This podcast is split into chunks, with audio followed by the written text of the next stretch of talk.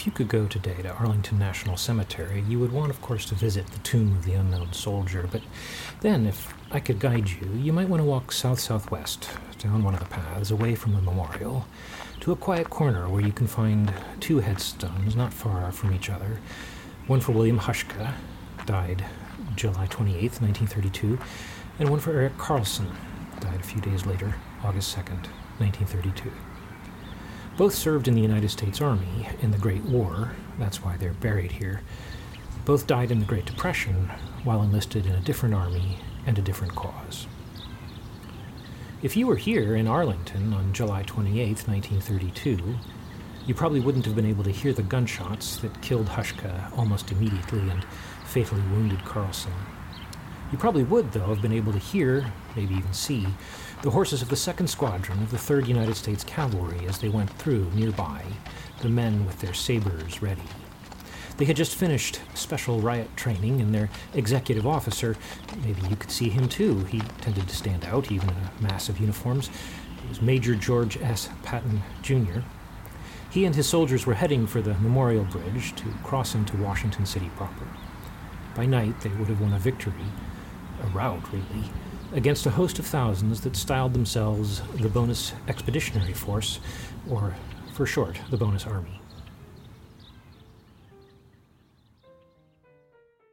In the summer of 1932, nobody knew for sure how many millions of American workers were without jobs. It was more than 10 million, maybe more than 11 or even 12 million. What was definitely true is that something like one in every four workers who wanted a job, who needed a job, couldn't get one. What was definitely true is that by any standard, the Great Depression had grown to a sickening, staggering tragedy by then, entailing a toll so immense it beggared belief. By then, the Depression was about three years old. Three years since the stock market fell, since people suddenly stopped buying goods they couldn't afford with money they didn't have, since factories started laying people off, since people stopped paying their loans and mortgages and banks started failing, Three years nearly had passed since President Herbert Hoover scolded Americans for worrying, saying lack of confidence in the economic future or the basic strength of business in the United States is foolish.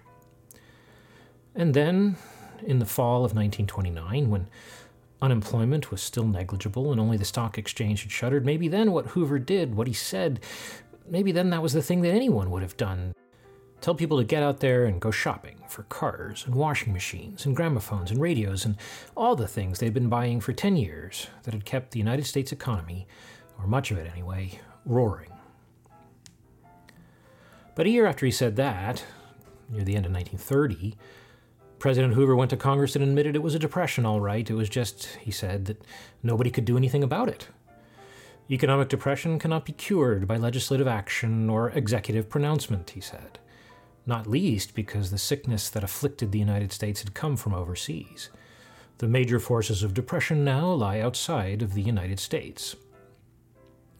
When he said that, by that time, there were more than 4 million unemployed, and the unemployment rate was getting up in the neighborhood of 9% or more. A year later, still, near the end of 1931, President Hoover noted with pride that 700,000 Americans, and of course their families, were getting their livelihood from federal public works. One of those public works was, as it happens, the Great Boulder Canyon Project that the Hoover administration had named Hoover Dam in the president's honor. Washington, D.C. was doing its part, the president said, and so were the states, and any further relief for the unemployed must come from the private sector. That was at a time when more than 7 million Americans remain unemployed and the unemployment rate was up around 16%. And it had been rising, and it went on rising, and the longer people went without work, the harder it was for them to get work. That was the nature of unemployment, it fed on itself. So in January 1932, the president did sign a law that created a fund called the Reconstruction Finance Corporation, whose principal business was to keep banks afloat. Hoover hadn't wanted to do it, but Congress had pushed him, as had the chairman of the Federal Reserve Board, to try to prevent utter financial catastrophe. And for people who weren't bankers and didn't have recourse to the Reconstruction Finance Corporation, the president appointed Walter Gifford, the chief executive of AT&T, to head an advisory committee on unemployment with the idea that Gifford and his committee would say what the president wanted them to say that the federal government couldn't do more than it was doing. But then, President Hoover's hand-picked committee of businessmen and experts told him federal aid for the unemployed was indeed what the nation needed. That's what Gifford told him, and the president said he would try to stiffen Gifford's backbone, or else he'd have to sack Gifford and start all over with a gutsier committee, one that was prepared to refuse federal aid for the people who didn't have jobs. For at bottom, that was what Hoover needed to hear from his experts that federal aid to the unemployed was unnecessary because Hoover believed that federal aid to the unemployed would lead to socialism, to collectivism, to Bolshevism. By that time, by the time he was thinking about firing Walter Gifford for telling him that people who didn't have jobs needed help from the federal government, it was February 1932, and there were around 11 million unemployed people in the United States, or close to 23% of the workforce.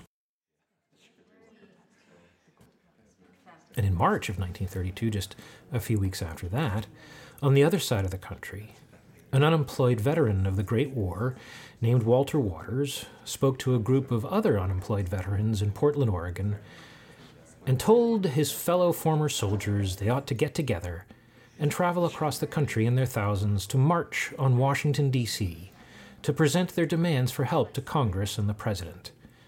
It was Walter Waters' view that they ought to go there rather than send letters or even telegrams, because the lesson of America, so far as he understood it, was that personal lobbying paid, regardless of the justice or injustice of the demand. The demand, just or unjust, would be both simple and immense. Help us. Veterans of the Great War had a lump sum payment coming to them by act of Congress. This was before the GI Bill of Rights, before there was a standing plan of benefits for those who served the United States. But Congress had, after the Great War, voted that the old soldiers could have a payout, a bonus, they came to call it. They would just have to wait until 1945. And many of the veterans of the Great War, suffering in the Great Depression, wondered if maybe they could have their bonus now, a little bit early. So, with Walter Waters and thousands of others, maybe tens of thousands, those veterans would go to Washington to ask for it. And that was the beginning of the Bonus Expeditionary Force, named after the American Expeditionary Force, in which many of the men had taken part a dozen years before, going over there to France to fight to make the world safe for democracy. In Portland, Oregon alone, where Walter Waters gave his speech, there were maybe 4,500 unemployed veterans. And they hit the road however they could by truck, by train, in small groups and larger ones heading east, hopping freights, cadging or stealing rides, going to use their rights to petition their legislators. Local politicians on their route saw them coming and wanted to get them out of town. Nobody wanted a group of young, unemployed, rootless men gathering anywhere for very long. Notably, the mayor of Cleveland, Ohio, paid train fare for bonus marchers so they could get on to Pittsburgh, Pennsylvania, and anyway get out of his jurisdiction. And so they made their unhappy way across the stricken nation to Washington, where the chief of police, another veteran of the Great War, a man named Pelham Glassford, began to arrange shelter and food for them in camps. The marchers came in their thousands to the National Mall in Washington, to the Anacostia Flats near the river, to stay in abandoned buildings that belonged to the United States Treasury, to wherever they could find a place to rest while they grouped and decided how to lobby for their cause. To keep order, Walter Waters began drilling the one time soldiers, making them march, showing good order, and rooting out communists. As one admirer wrote of Waters, he was a right winger, a fine American. In the camps, they had a piano for entertainment. They had barbers to keep clean cut. They had a comedian. Somebody got married a baby was born. They started a newspaper, the BEF News, which sold tens of thousands of copies on the streets of Washington, D.C., to citizens curious about what was going on. The BEF News said it wasn't about the veterans and their bonus this March, it was a permanent movement. The marchers' view of pressing needs takes in all the American citizens who now suffer from unemployment and penury. Their reaction to the present situation may be summed up in a single elemental thought billions for the bankers who wrecked the nation, but nothing for the humble people who face privation and misery. The Congress did seem to take that view. While the House of Representatives, where the Democrats had held a majority since the 1930 elections, passed a bill to pay the bonus, and the Senate took up the bill for debate in mid June, Hoover told one of his secretaries, They can pass the bill if they want to. I will throw it back at them with a veto as soon as they do. The president's threat turned out to be unnecessary. The Senate voted down the bill. So there wouldn't be a bonus that summer. But the marchers stayed. They weren't done. They didn't know what they were going to do, but they weren't going to go anywhere. Walter Waters began working on a national bonus army organization. The BEF News reported he stoutly maintains that government is now controlled by a favored few and that it should be returned to the people. A lot of folks talk that way about governments in 1932. Some of them were fascists. Walter Waters started talking about forming a new organization called the Khaki Shirts, along the lines of Mussolini's black shirts and Hitler's brown shirts. The BEF News published an editorial in support of this plan. It printed an opinion piece warning the whirlwinds of rebellion were about to shake the world, and the rivers of America will run red with human blood.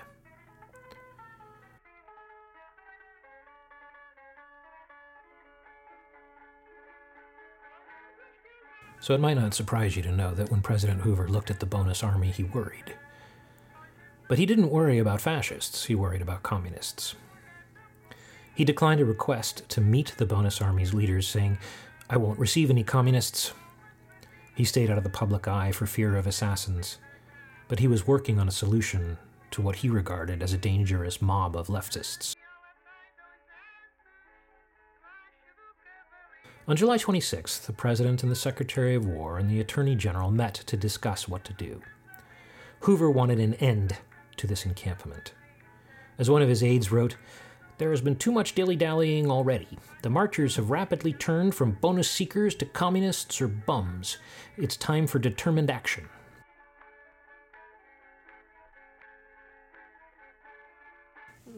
For a first step toward getting the marchers out, the administration was going to exercise its rights it would tell the marchers who were squatting in the abandoned buildings that belonged to the United States Treasury they had to leave. Waters got the message and told his men on July 27th they would have to move out. A sympathetic nearby property owner had offered to let them go stay on his land, and he had room for all of them.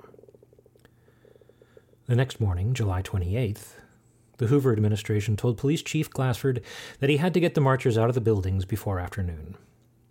So the chief went down there with his men to evict the veterans. They weren't ready to go yet. A fight started. Some marchers picked up chunks of masonry from the floors of the crumbling buildings and threw them at the police. One veteran grabbed Chief Glassford himself, pulling off his badge. The chief calmed the rioters down. But after that, the White House decided the police weren't up to the job, and the president ordered out the United States Army. Shortly after the order was issued, but before the army arrived, fighting resumed. One policeman pulled out his pistol and fired, killing William Hushka almost instantly and wounding Eric Carlson fatally.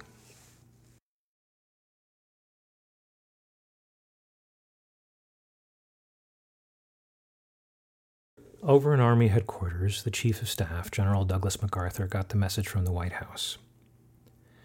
He sent for his uniform. He'd worn a white suit to work that morning. In those peacetime days, he and his aides, including Dwight Eisenhower, generally reported to the office in civilian clothes. Getting into military gear was really only the last step for the general, who had been preparing for some time now to take on the bonus army. In addition to ordering special anti riot drills, MacArthur had brought armored vehicles into Washington, D.C., ordering them to drive on side roads so as to avoid civilians, and instructing them that if they met any curious bystanders, they should lie, saying they were taking experimental vehicles to a demonstration. MacArthur was getting ready, as he said, to break the back of the BEF. Cavalry, infantry, tanks, and all, the army rolled into the nation's capital. The action against the veterans was brief. Patton's men swung their sabers at the marchers. The soldiers launched tear gas. By then it was the end of the working day, and commuters bound for home gathered to watch in amazement and sometimes rage. Some shouted at the soldiers to fight fair, and some called the troops yellow. But the soldiers did their job and efficiently cleared out the former soldiers from the mall. Then MacArthur grouped and fed his troops and readied them to go over the river to clear out the encampment on the Anacostia Flats. If you'd still stood here in Arlington on that afternoon, you might have been able to hear the distant sound of military action, even if there were no gunshots. Maybe you could see the tear gas, even. Maybe you could hear the shouts. President Hoover could from the White House and evidently decided it sounded bad. He told his Secretary of War to tell MacArthur to stand down. And the general refused. The messenger who came from the White House remembered that the general was very much annoyed in having his plans interfered with. Eisenhower, for his part, recalled MacArthur saying he was busy and did not want to be bothered by people coming down and pretending to bring orders. So the army did as its general said, and burned the rest of the encampment. Flames rose into the sky for much of the night. It was late, around 11 p.m., when the operation was complete. General MacArthur spoke to the press. That mob down there was animated by the essence of revolution, he said. The president had had to act. The Secretary of War stood next to the general and told the press that the whole operation had been undertaken from start to finish with the president's knowledge and approval, which it hadn't, of course, but Hoover did not want to challenge MacArthur. The Attorney General investigated. When his report came out, it said that the operation was sound. It said that the soldiers hadn't burned the camps, that the marchers had done it themselves. It said that the injuries were unavoidable. By then, newsreels tended to show otherwise, and on screens around the nation, Americans could see flickering images of their fellow unemployed citizens beaten and driven by soldiers on horseback and choked by tear gas. One of the casualties of the operation was a baby, Bernard Myers, whose parents had brought him to the camps. He died after being tear gassed. The administration told the press that the child had been sick already. Asked by reporters if Bernard hadn't been very ill, doctors said maybe, but being gassed didn't do him any good.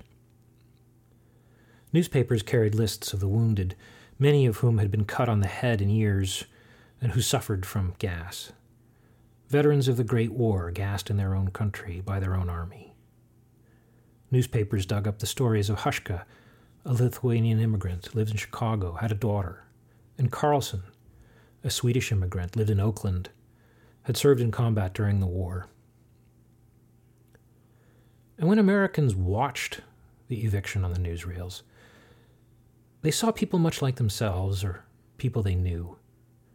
Because by then, by the summer of 1932, when maybe one in four Americans were unemployed, it was easy to see what it might be like to be living on the streets, to be asking your government for help, and to get soldiers and tear gas instead.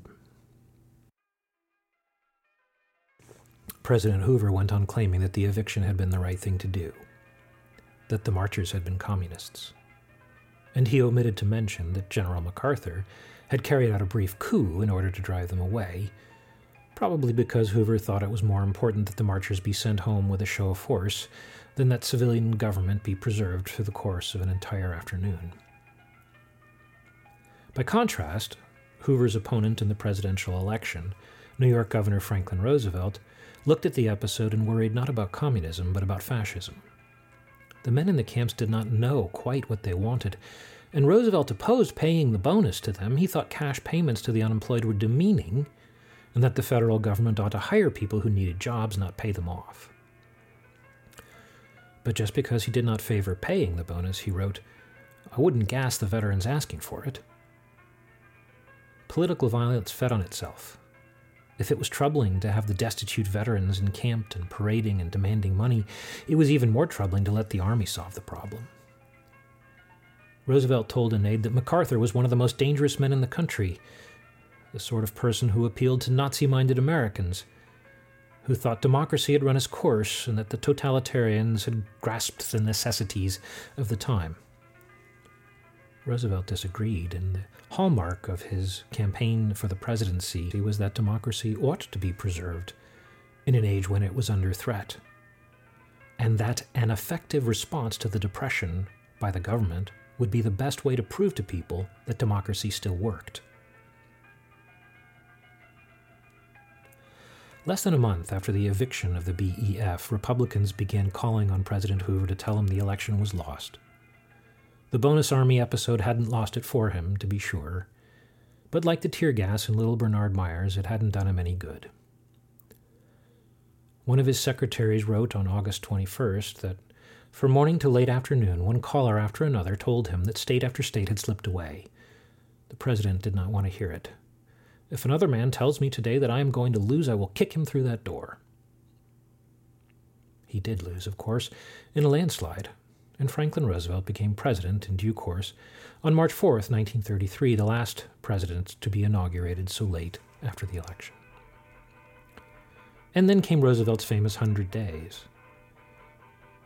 But before they were out, a smaller version of the bonus army, maybe 3,000 marchers, returned to Washington to petition the new president. Roosevelt set up a camp for them with sanitation and shelter and food.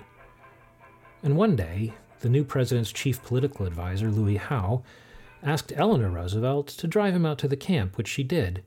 She liked to get out and see the country. When the two of them got there in the car, Howe said he thought he might take a nap, while the First Lady went and toured the camp. Which she did. The marchers loved her. She loved them.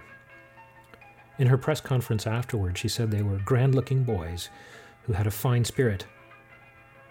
One of the marchers said Hoover sent the army, Roosevelt sent his wife. Roosevelt also sent them a job offer. The newly created Civilian Conservation Corps, a reforestation force he had promised in the campaign, would set aside as many as 25,000 jobs for veterans. Within a few weeks, most of the marchers accepted the offer of CCC work to plant trees or improve drainage, to work on the nation's parks, and the bonus movement largely evaporated. Walter Waters, the BEF leader who compared himself to Mussolini and Hitler and called for a khaki shirt movement to clean up government in America, hadn't even come with the bonus army in 1933. He could have, but he said there's no need for it now. The BEF, though it did not get the bonus, served its purpose. We now have a government back there that is recognizing and attempting to improve the unemployment situation.